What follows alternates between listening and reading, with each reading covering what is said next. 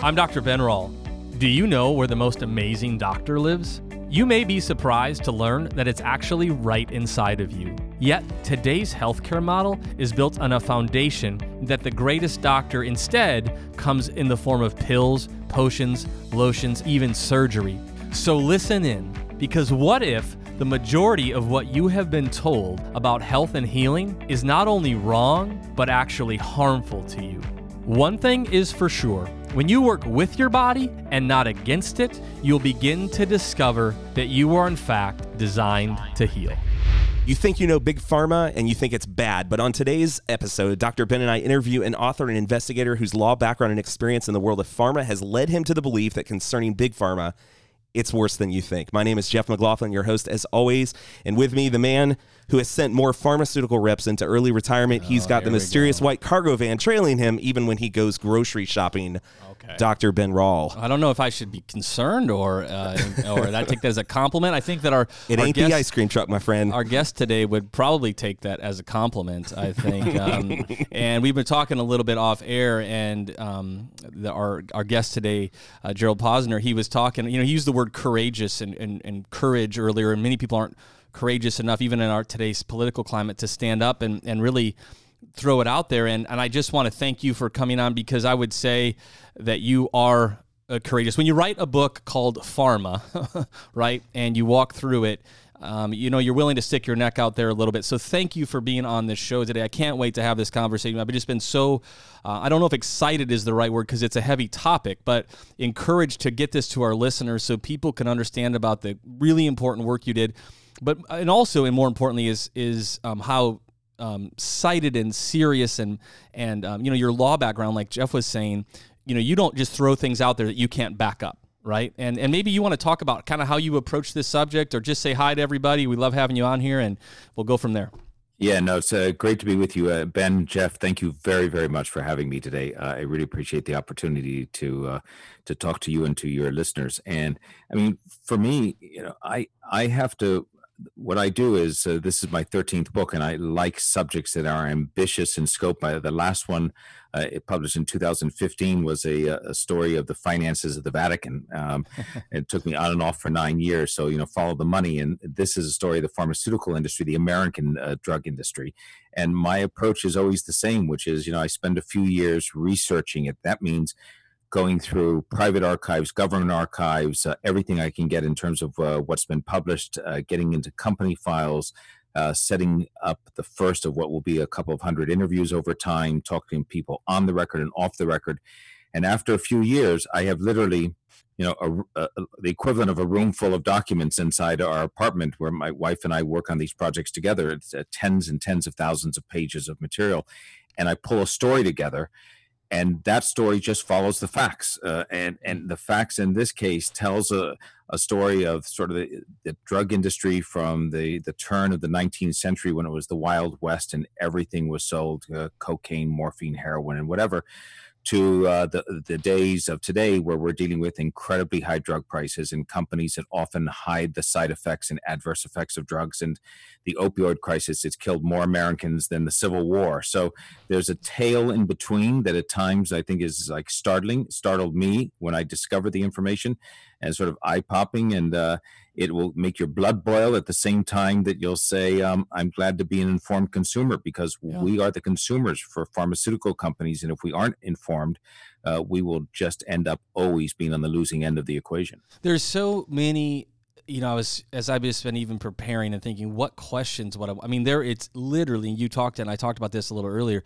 It's literally endless. It is unbelievable story, fact after unbelievable, you know, fact. I mean, even a lot of your stuff you got, you know, from freedom of information and requesting documents. I mean, this is not even just hearing the years that you took and the hundred, and it's so evident in reading your book. This is not a and anybody that's interested in reading the book called Pharma, I would just encourage you. This is not a, and I, hey, I'm a good, I love reading a good old fashioned biased book to, you know, fuel my confirmation bias. But this is a book that lays it out in a way that you are forced to reconcile with some of the history. But just maybe we'll start a little bit chronological, and only because I think it will help our listeners. When you go back to the early, and of course, Gerald, you'll know the dates much better, but I'm just going to go early 1900s, right? When you were kind of talking right. Wild West and this is pre-antibiotic, and this is you know a lot of just even the term patent was actually a different kind of word at the time. Those are more the negative drugs. But let's just say I don't think people realize it was not um, uncommon at all. We're literally talking less than hundred years ago, regularly prescribing cocaine, heroin. I mean, this was like this was very common. And, and I the reason I bring this up is, Gerald, it, it shows the roots of a system, in my opinion, that was just chasing any sort of symptomatic symptomatic or physiological response that you know I've said this before if I was really tired and so I snorted some cocaine as a pick me up I don't think anybody would say I just discovered the cure for tiredness right? Yet, pharma, and, and I'm just going to use it. I mean, obviously, I'm not a fan, so I'm going to throw them under the bus every time I get. I have no desire to give that industry one inch of, of anything. I just don't. They've done way too many harm to way too many people without any accountability, even though they would argue this. And I just, I personally, I don't put those in you, but I personally say anybody that reads this book, you would have a hard time not coming to some level of conclusion. It's the most corrupt, deadliest industry you've ever heard of beyond anything that you could even imagine. Okay, so that's my starting assertion. But when the roots are, we were prescribing less than 100 years ago cocaine and heroin on a regular basis to children and adults, my lord, like where do you go from there? So there's a big, you know, bomb to throw at you there, Gerald. How would you respond to that or take us through some of those early beginnings? Yeah, no, you're you're absolutely right, Ben. As a matter of fact, it's so interesting because I think a lot of people don't realize uh, that you know at the the turn of the 19th uh, 1900s and from the Civil War and on, middle of the 1800s, that every drug was legal, uh, meaning that you were able to go in, as you said, opium, morphine, uh, heroin was a patented brand name from Bayer. Uh, who had uh, discovered and put it out. you had alcohol mixed into all types of different nostrums. Cocaine was sold for a dollar fifty the Amazon of the day uh, was the Sears and Roebuck catalog, and for $1.50 you could get a hypodermic needle and a small amount of uh, pure cocaine so that you could inject it. No prescriptions necessary. Anybody over the age of 18 in most states and 21 in some others were able to go in and get it. And all of what we know as the brand name companies started in the, the binge of the demand for morphine around the Civil War when all of a sudden they needed painkillers in big numbers. So, you know, two German American German American cousins, uh, the Pfizer cousins, with a thousand dollars, uh, they had saved up, started a little plant in Brooklyn, manufacturing morphine and making good money on it. And uh, Squibb, we've all heard of that. Edward Robinson Squibb was a real guy. He opened a pharmaceutical manufacturing plant doing the same thing. Um, and uh, same with uh, Wyeth, which was formed out of a Philadelphia pharmacy and got a big contract uh, in the Civil War. All of these companies, Eli Lilly was a chemist uh, who cashed in on the Civil War demand for morphine, and and Parke Davis was an ex copper miner turned investor and, and a young salesman who saw big money also in morphine. And by the time you get to 1900, the market is still is sort of on steroids of its own because Bayer, the German uh, uh, drug company at the time, four years in a row, or over a six year period actually, they discovered four compounds that really became important. The first was acetaminophen in 1897, what we call Tylenol. They discovered that in their labs. The next year, they discovered aspirin, all right, sort of called the wonder drug. Um, and then in 1900, they come up with heroin, which they name after the German word for heroic, heroisch. So its brand name is is heroin. And in 1903, they they discovered an entire new class of of medications, barbiturates, and their brand name is phenobarbital. The great news about Bayer is that they had decided of those four discoveries, only one was too toxic in the lab for them to actually release, and that was acetaminophen. So they didn't release Tylenol but they thought it was all right for phenobarbital and for heroin and um, aspirin, which all made it to the ground. Again, and I just I don't even I don't want to interrupt you, but I just want our, our listeners to to understand. I, I remember I read, read a book one time, and this this person had asked a question. It was a grandson asking his grandfather. He said, "Hey, Grandpa, where would you have landed?"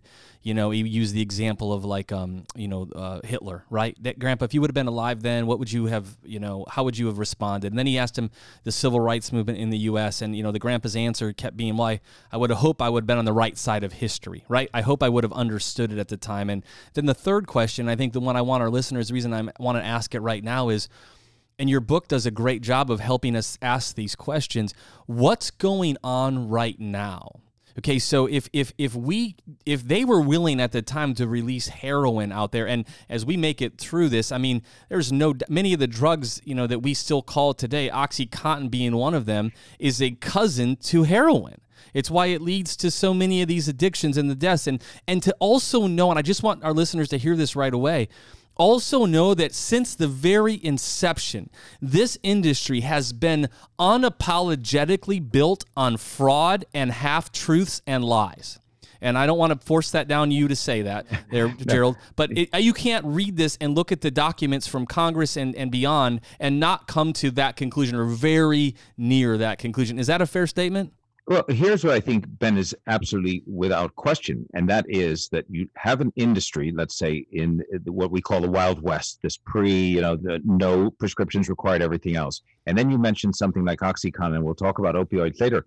But what the drug industry does very, very well, the pharmaceutical business, is as things get narrowed down, as you need prescriptions in 1938 for the first time for uh, narcotics, as they start to regulate uh, some of the items and they, they make them illegal, they they decide that they want to be the only ones, together with the AMA, the American Medical Association, to be able to dispense the legal drugs. So, at, you know, at the turn of the century, at 1900, anybody could come up with a concoction. They were called patent remedies. You could do it out of your basement, and people did. They had remarkably, you know, wildly successful drugs, and they had no background at all in science or medicine or anything else. So, over a period of time, the pharmaceutical industry and the doctors said, you know what, we need to get control of this. And the way they did that is the government finally came in for some regulation belatedly in 1906, the Pure Food and Drugs Act that some listeners may know. And you think that's great, they, you know, and a great a great character in, in the book is Harvey Washington Wiley, the son of an evangelical preacher who becomes head of the Department of Chemistry and is on a crusade, really, uh, to bring some regulation to a field that has none at all. But that law only regulated labeling. So all it said is you had to put on the label what was inside the bottle, and it had to be accurate. So if you were using opium, you had to include that. And if it was a third of the uh, uh the uh, product, you had to say it was a third. Before that, there was nothing required in the label.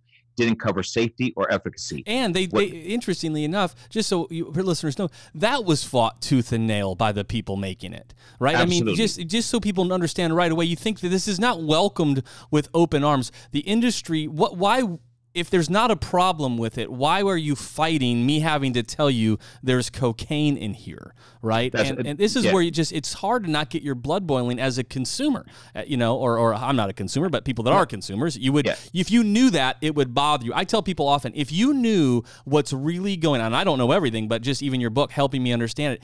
If you realize that, you would probably just out of spite, you'd probably never take a pharmaceutical drug because you'd just be no. like, I can't trust it.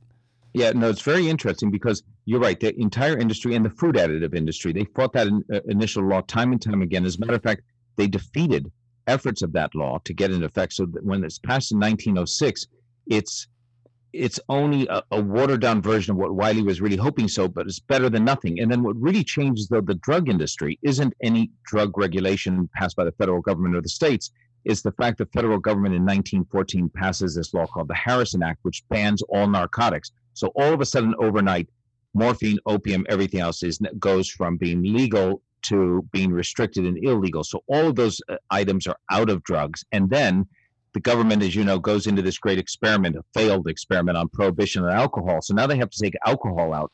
And the pharmaceutical industry was really left with uh, it. There was a period in which it didn't look like it had any products at all to be able to sell because it loses its addictive products. It loses all of the controlled substances, the morphines and everything else. Bayer has to take heroin off, and it doesn't have the right to mix alcohol in. And it's an industry in search of something. Uh, you know, there's a uh, company called Moody's, which keeps rank of the largest American, uh, you know, entities and the slices of American corporate life.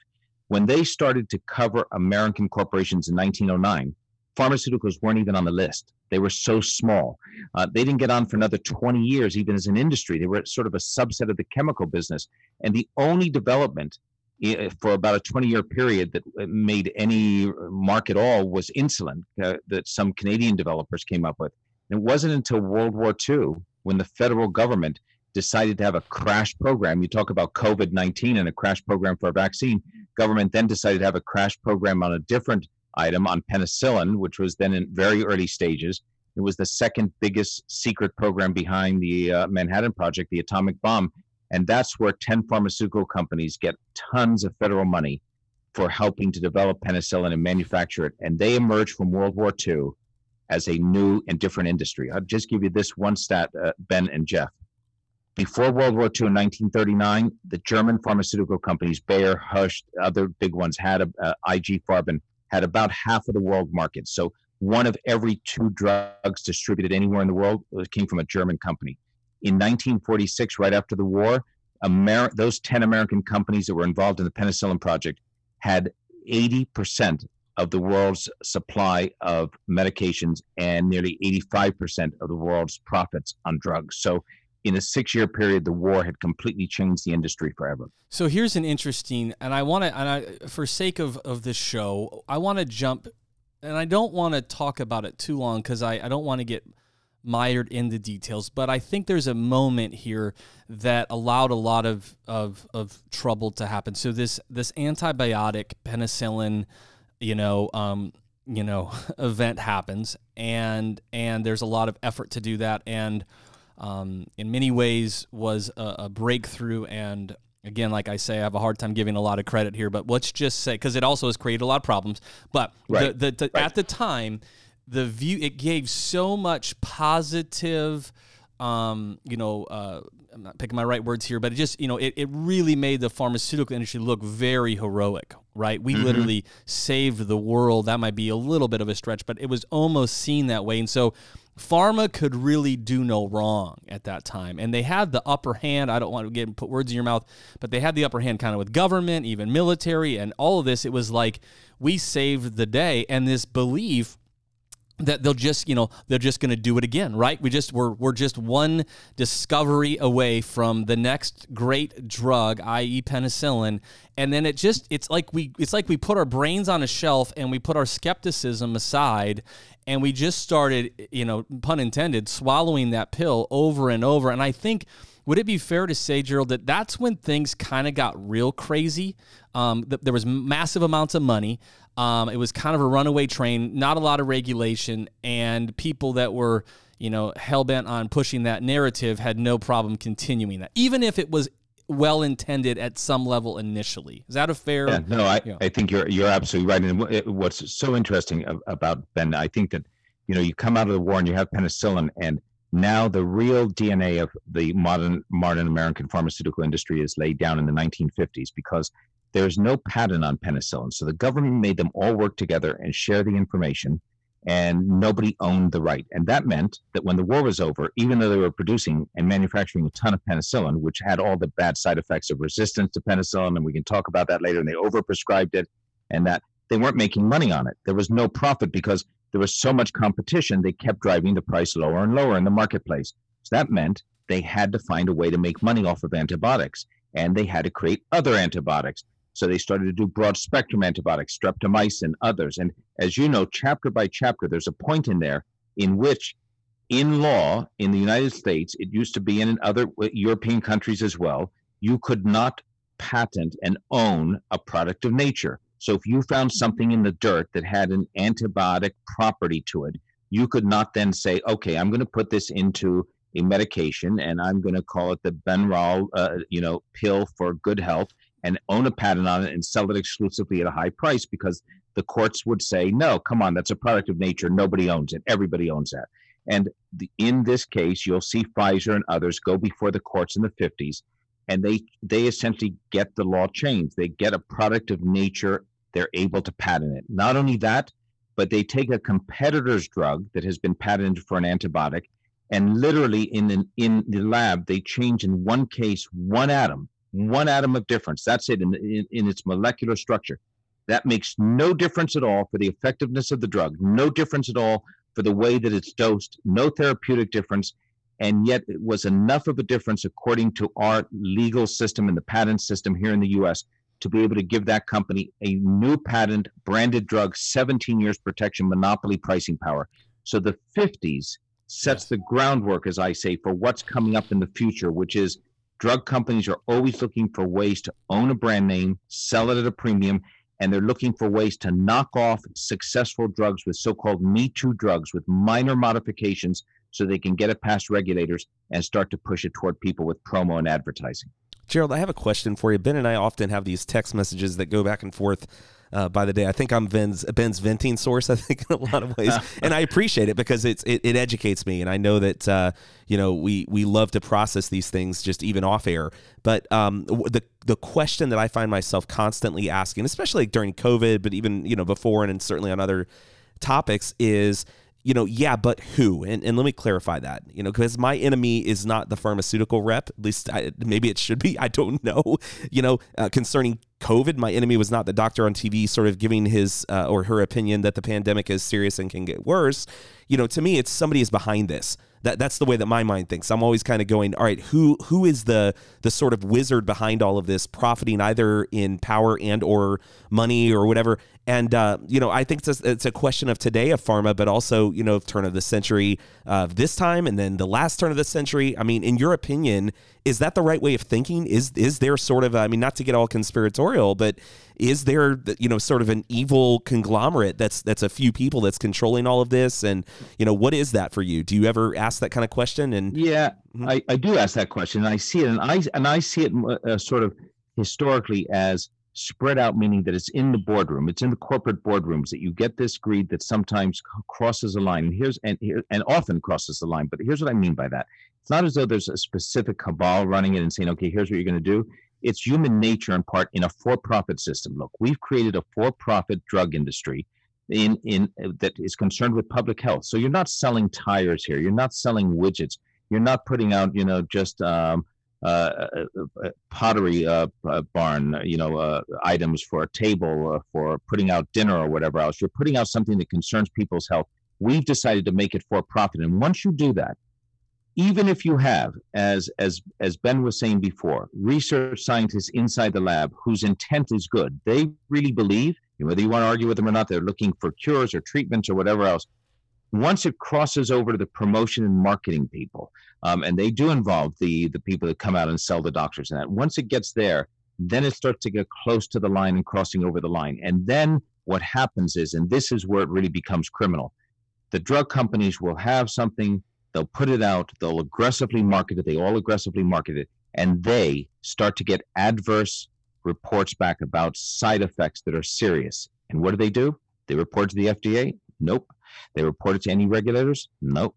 Uh, they they just bury it in the back and hope it goes away. So when the pill comes out, the contraceptive pill in 1960 from Searle, the first so-called lifestyle drug, the first drug ever approved by the FDA, not for an illness or for a disease, but for the right to control reproductive rights for women. Um, when Searle started to get the reports in the mid and late 60s that women have a higher incidence of uh, blood clots and endometrial cancer who are on the pill, they hide that information. It takes until 1975, 15 years of deaths and illnesses before it becomes public, much to their shame. Same thing happens with uh, with um, uh, hormone replacement therapy with Wyeth, which also is putting out a drug selling to women with estrogen levels much too high. They get literally hundreds of reports about breast cancer and also uh, with uterine cancer. They hide all those reports for years and years. And this, these aren't two isolated examples. So you're saying what drives it? I'll tell you what drives it a desire for money and profit, but then they're not happy with that profit that they would make by selling a drug that's been approved. So they want more and they push it to the edge and they they represent it for things for which it wasn't approved, and they encourage salespeople to tell doctors to prescribe it for things that for which it's not approved, and then they get adverse effect reports back and they hide those, and then eventually they get caught. And what's the result of getting caught? And this you know, time and time again in this book, you see this, and it's it makes your blood boil. They pay an enormous fine. They pay three billion dollars, or four billion dollars, or uh, four and a half billion dollars, and for them, Ben, Jeff, that is the cost of doing business. It just reduces their profits. They make more money by selling the drug improperly than they pay often by what they have to do as a fine. Very, very seldom does anyone ever go to jail. And as a result, they continue to do it. It's it's just crazy the fact that they can pay those amounts of money and like it is a drop in the bucket. I mean, it doesn't bankrupt these companies at all. It probably is just something they budget for, which is like you said, cost of doing business. But it begs the question for me. You know, we talked earlier about would I be on the right side of history? You know, it's easy to look back and project no because like right now on this topic, we say, well, my friend, I I've been hurt by this, or my friends or families or neighbors have been hurt, you know, by this. I love that you said, um, Gerald, you talked about the idea that this is simply a spirit of greed. You know, so the question I would beg is, well, how do you fight this right now? Because we're, you know, we we have the unique perspective of being on the other side of this, looking in and going, man, this thing is just flat out, you know, evil. So forget whether or not we would have been on the right side of history. We want to be on it right now, you know. But how how do we fight this? How do you fight that spirit? Because you know, I look at the stock market right now, for example. Ben knows this thing gets me fired up. You know, you think about a country right now that's that's lost so many jobs you know, probably for uh, I, I, what Ben would say is a complete uh, hoax. Is that fair, Ben? I mean, can I, mean, I put those? you know, I mean, I, I would say it's a perfect example. You know, if if if if Gerald's book would have come out one year later, right? Um, there's to be a uh, there's to be just like and there's a huge chapter if you want to read how covid probably ends read the swine flu chapter oh, yeah. in this mm-hmm. book right yeah. i mean i think again not to put words in gerald's mouth but i think he would say i think we kind of know how this is going to end which is we're going to find out that there was a lot of powers that be right in the boardroom that saw profit opportunities behind here and they're making sure that as this thing unfolds they're at the front of the line that the laws that are made are favorable to them mm-hmm. that the drugs that are brought to market are ones that they can own and make a lot of money on yep. and the care yep. that's given is at a premium and and you have all these powers if you know I keep using that word working together and I don't want to put put words in, in your mouth Jeff but even but you're saying so what does the average guy do? Well it's because you think about all the jobs that were lost. Think about the mom and pop shops that are never going to reopen right now while big boxes were allowed to thrive. Think about the shift towards online retailing and everything. I know that uh, some of that was happening economically, but people's lives have been completely destroyed in the midst of this. Well, and yet they're watching a stock market that is going through the roof well, as the uh, Federal Reserve just prints money left and right. And and so it begs the question. So so what do you have in America? You have the average pe- person looking at this going, "Man, this spirit of greed is everywhere." Like we're not all participating in the hardship of this thing. There are people like some of our billionaires have become multi-billionaires, hundreds of billionaires, you know, during this time, and yet the average Joe on the ground is yeah. not, and well, so, so, it's very difficult. That's true, but you know, yeah. but Jeff, it's very interesting because I think that for the most part, if you go out onto the street and grab 10 people and you ask them for names of uh, billionaires, uh, they will know Jeff Bezos at Amazon. They'll know uh, Bill Gates, and uh, yes, they'll certainly have known uh, Steve Jobs. And the other day, and they might know, uh, you know, Tim Cook or that. And they'll know a handful of people, and they'll certainly know Elon Musk. Um, but they won't be able to really name one CEO of one pharma company because the pharma company guys and girls, men and women, are very, very good at making sure that they don't take too high a profile. They don't want to be. Martin Shkreli, who was, you know, sentenced uh, uh, on uh, securities fraud and was the fellow who raised the price of a, a, drug that's being used in HIV, you know, thousands of times higher than it was and went away a couple of years ago. He's the exception. He's not really a pharmaceutical person. He's a merger and acquisition fellow who came in to, and bought a drug. But the, the pharma people like to stay off. They don't want you to really know who they are. And as a result, they're very good at staying in the background. And I think that, you know, you say, what can people do? So I'm often asked, is this a book that's, uh, you know, harder on Democrats or harder on Republicans? And I say a pox on both your houses. Yes. I'm, I'm hard on both parties because both parties have failed. I mean, there are instances in this book in which you get, you know, a senator in 1962, Estes Kefauver, this crusading Tennessee senator who had taken on the mafia before, taking on the drug industry and trying to pass restrictions on patents and how long they could have uh, medications and if they were forced to license it and, and really try to restrict pricing.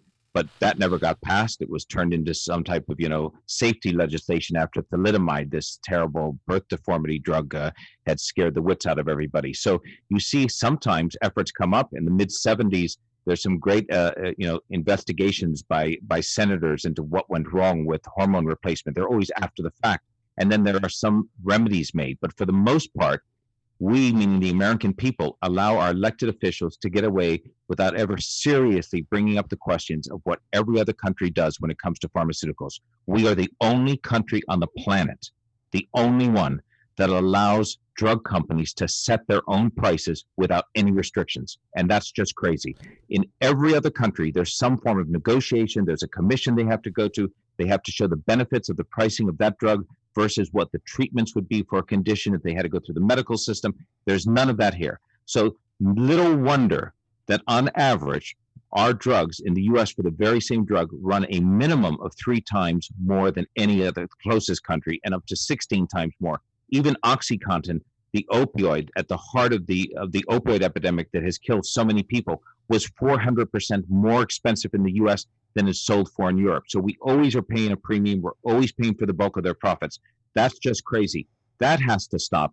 It doesn't take a rocket scientist to be able to change that. There are laws all over in Europe that we could model ourselves on. Nobody wants to do it because neither side of the aisle wants to take on the pharmaceutical company. That's a shame. So I'm outraged as a voter, as a, a citizen. I know other friends of mine who are. I keep hammering away at my representative, and I hope others do as well we won't get action unless we make the politicians move a little bit. All right, guys, I'm loving this. I'm fired up. This is a good topic, but let's take a break. We'll give our listeners a chance to catch a breather. You are listening to Designed to Heal.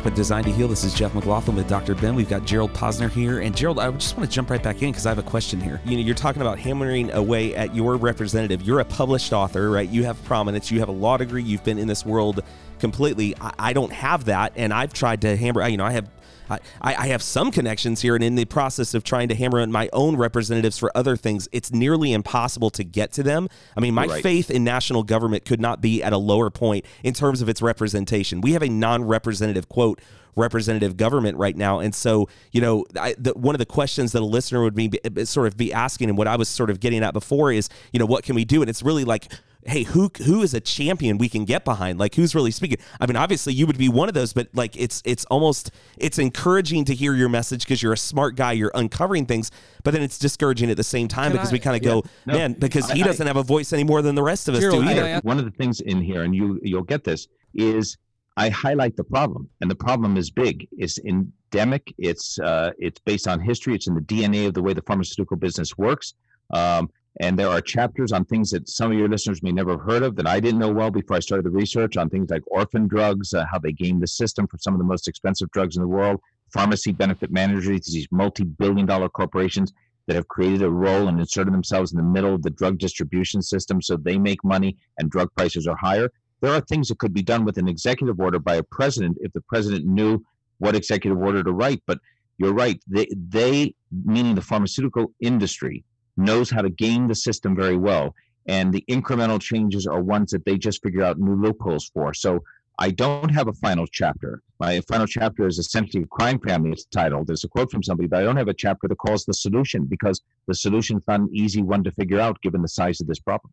Gerald, can, can I, I want to, I want to jump in for a, a second here and, and kind of uh, not, not transition, but I, I do want to, I've, I, one of my assertions, and I might have said earlier in the show is and, partly to Jeff's question and, and maybe a, a, possible solution, I, I still feel like we're in the stages of if people really knew how bad it was, right? So there's so many examples in here where there's a, a study that was done and it showed this incredible improvement and then it marketed it to all these people and then lo and behold, you know, years later, as the study gets uncovered, you find out the study was total garbage. It was either a total fraud or it was manipulated or lied or the people that did it were bought and paid. And to think this still doesn't happen, it, first of all, is, is a big miss. We can't look at this and oh, that was in the 70s, that was in the 80s, that doesn't happen anymore. It absolutely still happens, and we see it regularly happening. But but there's there and, and you said something that I think we I just don't want to miss. People need to understand that the the the fabric of the DNA, the the culture that that pharma came up in is corrupt. Okay, I'm just going to say it like that, or very near. It became very. It might have started altruistic at some level, but it very quickly, as it morphed post antibiotics, it became business. And there's a couple examples in the story, even where um, they had a drug that they found could really help in the third world countries with. I don't remember what the, the condition was, and it was almost a cure. And and uh, the the guy that I think it was Merck at the time, he just said, um, "Hey, I want to give this away," and his shareholders fought him so hard because they said you can't give that away, right? Um, right. Because you know, and because you know that we need to make more money. Now, ironically, they again found another loophole, in, if in a sense, to write it off at a high premium against their taxes potentially. But but here, so but I do, I don't, and I think this will take us into the next phase here. I think if if there was a guy though that did have a lot to do, there is a name in the history books of pharma that I think the world needs to know about. Right? I think there's a gentleman named Arthur Sackler that that people need to understand the influence he had on early pharma, particularly marketing, particularly just the posture that pharma was going to take as it as it portrayed itself and how it did its business. I think there's a there is an enemy. There is there is a and I and again I hesitate and there's a lot of players, but if you were going to look at the I love how you said we have to look at the history. I think we really really do. And so, do you want to introduce us to somebody that a lot of people got to know about recently through Purdue Labs and OxyContin? But uh, uh, Arthur Sackler, do you want to give us a little bit there? Yeah, absolutely, Ben. It's so fascinating because you know when I started this book, I thought to myself, okay, going to be writing this book about a hundred-year history of pharmaceutical companies, and really they take off after World War II. It'd be great if I had a family, by the way, sort of as a narrative spine, you know, that I could come back to occasionally. Mm-hmm and that family was involved at every major stage of the drug business from World War II and on. And they didn't look like there was going to be one because Johnson and Johnson, Squibb, uh, Pfizer, all those family companies, they the, by the time it got to the grandchildren, they were just shareholders. They weren't running the companies anymore. They weren't involved in the decisions. And you're right, through what's called a freedom of information request, where you ask the government to release files through this legal process that takes a long time. I got files from the FBI about Arthur Sackler, and the name rang a bell immediately because, as your re- uh, listeners will know, Sackler is the family that runs and owns Purdue, that marketed as blockbuster OxyContin since 1996 with $35 billion in sales. And it turns out, though, that the family really had a role in the drug industry that I knew nothing about going back to the late 1940s, and a key role. It was Arthur Sackler, the oldest of three brothers. And these three brothers, by the way, were first generation Americans from Eastern European immigrants. They all became psychiatrists, MD psychiatrists. And Arthur Sackler in the 50s started one of the first medical advertising companies. Now, you have to remember, it wasn't until 1997 that the United States allowed pharmaceutical companies to advertise directly to consumers. All those terrible ads we see on TV all the time with 400 different side effects rushed in at the end, uh, we and New Zealand are the only countries that allow that. So that wasn't until 97. So before that, advertising was just a doc. This is a strange business. The manufacturer of the product, i.e., pharmaceutical company making drugs, are not selling directly to us, the consumers or the patients. They're selling through middle people, doctors. The doctors have to write the prescriptions for us to be able to get the product. And the doctors who write the prescriptions often have no idea about what the end cost is because they don't know what our co-pays are for our private insurance that we have, whether we have it with the company or how it's covered. So it's being written by people who the drug companies are advertising to and trying to persuade. Arthur Sackler came in and said to them in the 1950s to companies like Pfizer putting out antibiotics, you guys are just essentially advertising in medical journals with boring inserts that are sent to doctors with all the warning labels about what happens with a pill. We should be running splashy four page color ads. We should be doing national rollouts. We should be putting inserts in Time magazine that are perforated and can be taken out and put in the middle of doctors' offices. They thought he was crazy, but they tried him. They spent more money at Pfizer on one rollout of one campaign than they ever had before $10 million. And he made their antibiotic the number one selling drug in America. He then went on with the same aggressive marketing techniques for Hoffmann La Roche to make Valium, their their mild anti-anxiety, anti uh, you know pill, the first hundred million dollar seller in the industry and the first billion dollar seller in the industry. He is credited by advertising people with having revolutionized the way that drug companies push their products. He's the one who came up with the idea for detail uh, teams, as they call them, sales reps, to make personal visits to doctors, to develop friendships with them, to give out what we now call pharmaceutical swag, gifts, and other things. The idea of sending out free samples with Arthur Sackler's idea.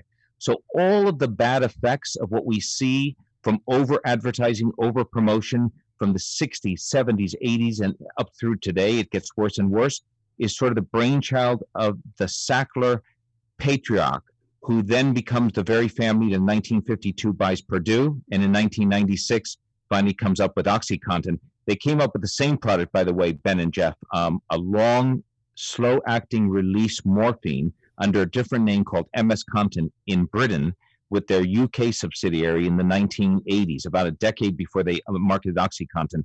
And that was for end of life terminal cancer patients. So that was the first time they'd really been involved in that type of addictive product. And then by the time it came ready to release it in the US with a new name and no longer had morphine, but had oxycodone as the underlying, they decided to expand the use to everybody who had almost any form of pain. So I want to I want to just pause for our listeners here for a second. I want you to kind of understand what's happening. And I use some strong metaphors sometimes, and I probably upset some people. But you know, I, I look at you know some of this when you, if you, you don't know what you you don't know if you grew up in a family that maybe was um you know especially with all the tension we have in our country right now around race i mean if you had grown up in a family and your your mom and dad were maybe a plantation owner and owned slaves you wouldn't you just almost wouldn't know that that's a problem as weird as it sounds to say that right i mean of course it's a problem but uh, how would you know that if you don't have something to reflect that and somebody to bring that to light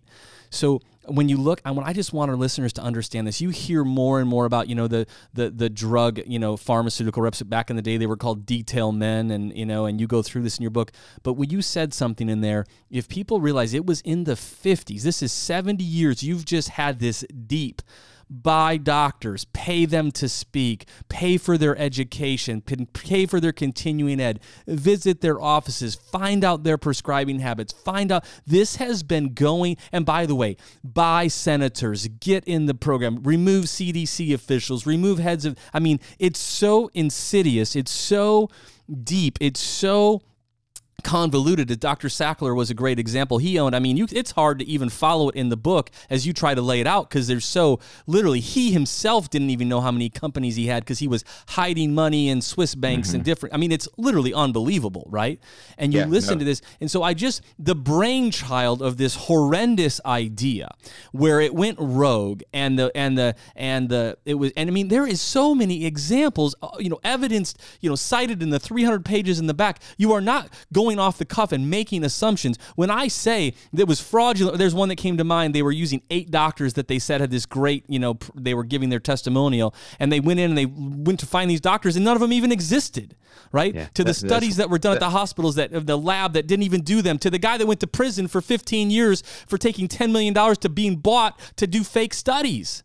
Mm-hmm. And I and I it, it, so you need you need to know that, that you're putting when you're going to make a decision to take a pharmaceutical product, it's probably got fraud behind it. And I would wonder, I would encourage you to to think and this is not Gerald saying this is me, really, really, really think twice about doing that because if you probably knew, don't you think the people that found out 15 years later that the pill was causing increased rates of cancer, you know, in the history when they did that, Gerald, where they did this the testimonies and some of those things came to light overnight, 23% of people stopped taking it because they finally yeah, found out the truth. And the pharma doesn't want you to know that because that's too much profit. So they'll do anything from lie, cheat, steal, and maybe kill to accomplish that end. And that's a very hard person to stop. And I'll stop talking. But what yeah. do you say to that? Well, you know, there's something though very interesting is that it, it, we sort of have a cycle in this country. And you're right, by the way, what you said before.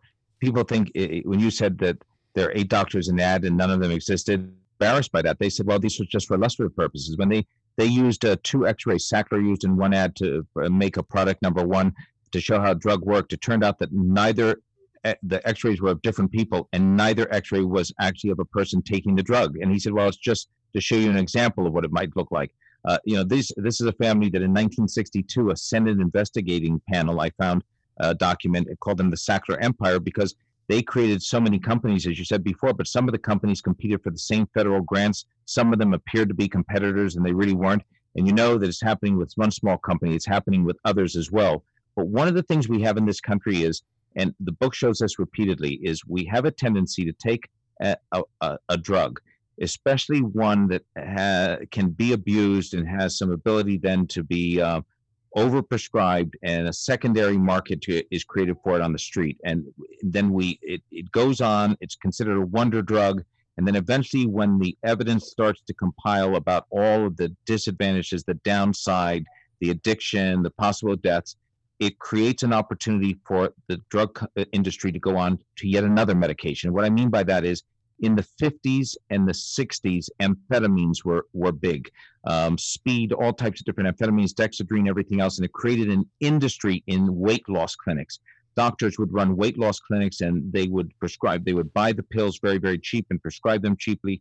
It became such an addictive problem that as that started to finally slow up and become a big public issue, the industry moved on to what I call the mild tranquilizers like Valium and Librium. Um, and those be, uh, dominated the news through the late 60s and into the early 70s. And when in 75, the the sh- the focus shifted to them causing dependence and addiction and being sold on the street and all the problems with them. The industry moved on to SSRIs and antidepressants, and then moved on to Xanax, and then you eventually have, as those fall out of way, opioids coming in to alleviate pain and a whole reevaluation of the pain movement. So when the industry crashes, from from some large sort of national disgrace, whether it's amphetamines or whether it turns out to be uh, Valium in the benzodiazepines or whether it's the SSRIs or opium, it doesn't stop the industry. It just creates the opportunity for the marketing of the next one, and we don't know what that will be. But I guarantee you there will be a next one. Gerald, if I could, I have one more question for you, and then I'll turn it back over to Ben here. What if any part of the medical system is is valid? Then, like, is is there anything for you? Because I, like the majority of hospital work and medical work seems to be treating symptoms with pills. So the question just kind of remains: Do we even need this system, in your opinion, or should we just be yeah, should I we set bones in chiropractic clinics and just be done with it, and the rest is wellness? I mean, what's your thought on all that? I mean, I, I you know, I sort of, you know, I don't view, uh, and my wife is British, so she comes from a, a system, although they have a big allopathic system there, but she comes from a system in which uh, you had a choice with uh, holistic doctors and naturalists, and that it seemed as though it was a much bigger choice. In America, many people may not realize you had that choice in America until about 1900, until the AMA and others became dominant. And and I, you know, people like to say they're complementary. Yes, sometimes you have to use both, no question about it. Um, I know that I know chiropractors who resent the term uh, uh, as alternative therapy because they say more people visit chiropractors every year than visit MDs. So maybe they should be the alternative. But um, I'm not a believer that one or the other is the one that dominates. I think we should be uh, trying to achieve, but we live in a society in which people like a simple answer. And pharma plays very, very well to that simple answer. It offers you the possibility. I mean, Trisha, my wife, wrote a book in 2000 called This Is Not Your Mother's Menopause. It was uh, published again in a revised format after the Women's Health Initiative has shown the dangers of hormone replacement therapy is no hormones, no fear. In that book, she's not a doctor, but she described her own passage through menopause without taking hormone replacement therapy. Now, it's not easy to do. You, she takes back cohosh, she takes a bundle of different herbs, she exercises, she tries to build up her bone the natural way. She doesn't take any um, prescription medication for that. She stays away from HRT. However, for many people, they're not going to want to do that. They want a simple pill to take every day. It's and they're willing to take the risk that that pill may have some side effects or be a bit more dangerous than doing it naturally. So you're never going to replace that, and that's the large part of the market that pharma appeals to so much is we can do it simply for you. Have high cholesterol? You don't have to worry about eating a, a you know a, a, diet that will make you healthy over the long term. You can take a pill to deal with that. Um, you have diabetes type two. You don't have to lose weight and bring your sugar levels under that because we have a pill that can deal with that. Um, high blood pressure, don't worry about exercising, um, possibly getting your blood pressure down. We have a pill that can deal with that. And that I think is the appeal of the drug industry to many Americans. So Gerald, and then as we kind of land this plane, and there you bring you kind of bring up this point. Our our show, the show is called Designed to Heal. Obviously, I'm a I land on that alternative, and I would probably agree with those other doctors. I wouldn't. I don't necessarily like to call myself alternative. Here's my my challenge to that, and I think your book, not challenge to what you said, but just as we talk through this, you know, I, I a lot of I remember doing a seminar one time and, and somebody came up afterwards and he said, you know, Ben, but we just they just we just want a quick fix. Now I'm originally from the Midwest, South Dakota actually, and so I took care of a lot of farmers and rural people and some of the smartest, most just logical, you know, people. And if I went up to a farmer and I said, "Hey, you can grow this corn in 2 days, right? Just plant it." And that farmer would say, "Well, that doesn't make any sense, Ben. You can't do that, right?" He'd say, "I don't I mean, matter of fact, even if you could, I don't want to eat it." You know what I mean? Mm-hmm. And so I what I feel has happened. I I know what you're saying, but I just want to add this maybe this caveat to that. The problem is when they say just take this pill, it'll take care of that. That's not a truthful statement right? Meaning it didn't get to the cause of the problem, right? Meaning, right. it- you know, so I, I I feel like I can agree. I would just want to add, but also realize because if you said to me, "Hey Ben, you can either take care of your lifestyle and control your diabetes, or take this pill and control your diabetes," you pick which one. Honestly, I'd probably just take the pill. Why wouldn't you, right? If it's if it's if it's all the same. But managing your diabetes with a pill or a shot is different than managing your diabetes through lifestyle. That is an important distinction that needs to be made because or just going to keep chasing the next wonder drug. A statement I often use is there's a, a came out of Baylor University, and the scientist said we know less than one percent about the workings of the human body. Right, so you better be excuse my language, but you better be damn sure when you're going to start throwing man-made synthetic chemicals inside the body, manipulating physiology, having no idea what it's going to do, testing those on a on a group that's likely never going to actually get them, lying about those statistics and throwing them on a population of millions of people like we do with drugs or vaccines and other things, and then waiting to see when those stats come in, like you said, hide those, you know, cover them up with you know some lipstick, pay them off, and then release the new one to tell everybody how great that one's going to be. And we play this game in this cycle over and over. But I would argue that it's foundationally flawed. There's never going to be that pill, right? Because Yeah, there's no- not supposed to be.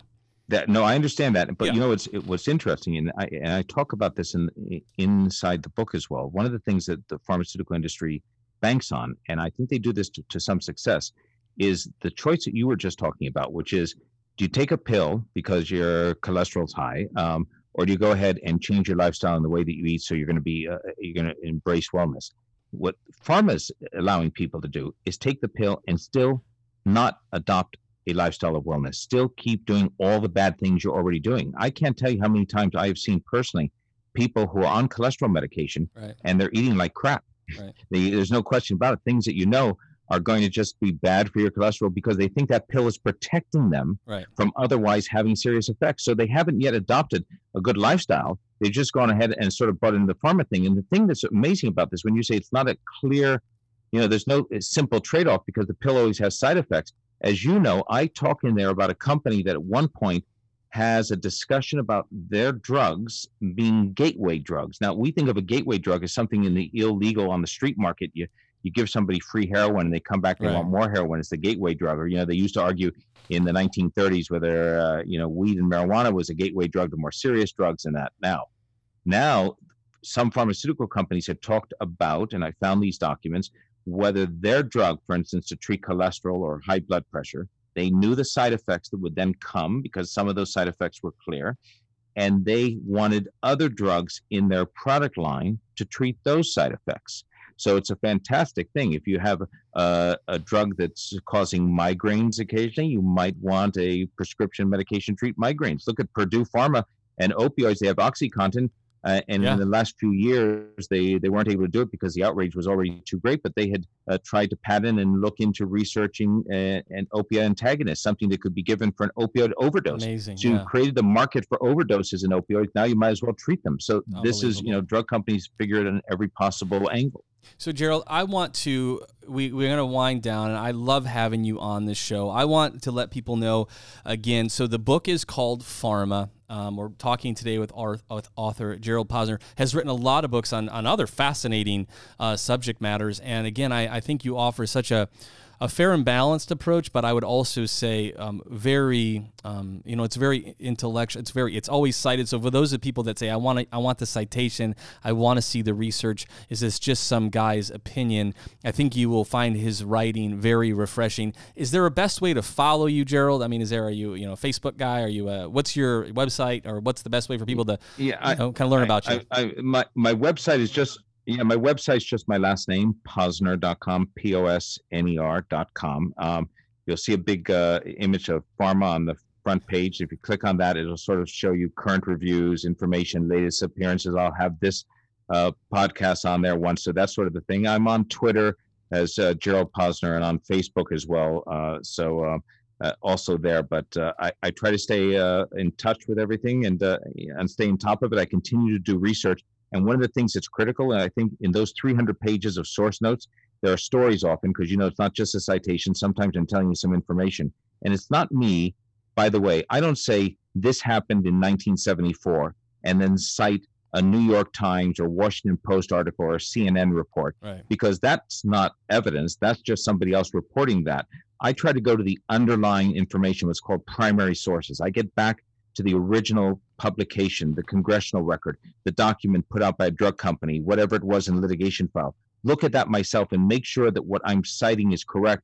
And then I present it in the back so that if somebody wants to look at it themselves, they can go off and do that and question it and find out what I, uh, what the basis is. But I think that's important. If you're talking about an industry that has billions of dollars behind it and you want to critique it, as I have very strongly, you better have your information right or they will come after you. Amen. We appreciate you, my friend. We'll have to have you back on because I think we need, there's a lot more we have to talk about, and especially as COVID unravels. And I know it takes a lot of time to get the book together, but I'd love to have you on just to, you know, as, as this is unraveling and we're learning about what happened or didn't. I hate to wait, you know, three more years to get your book on COVID. so if it's okay right. with you, we'll bring you on to, uh, you know, as kind of our, our secret investigative reporter. And um, I just look forward to would, seeing you and talking to you soon. I would love that. Thanks, Ben. Thanks, Jeff. If you enjoyed this episode, don't forget to subscribe. And if you want to support the show, give us a five star review and share it with your tribe. To learn more about Dr. Ben's work, visit achievewellness.clinic.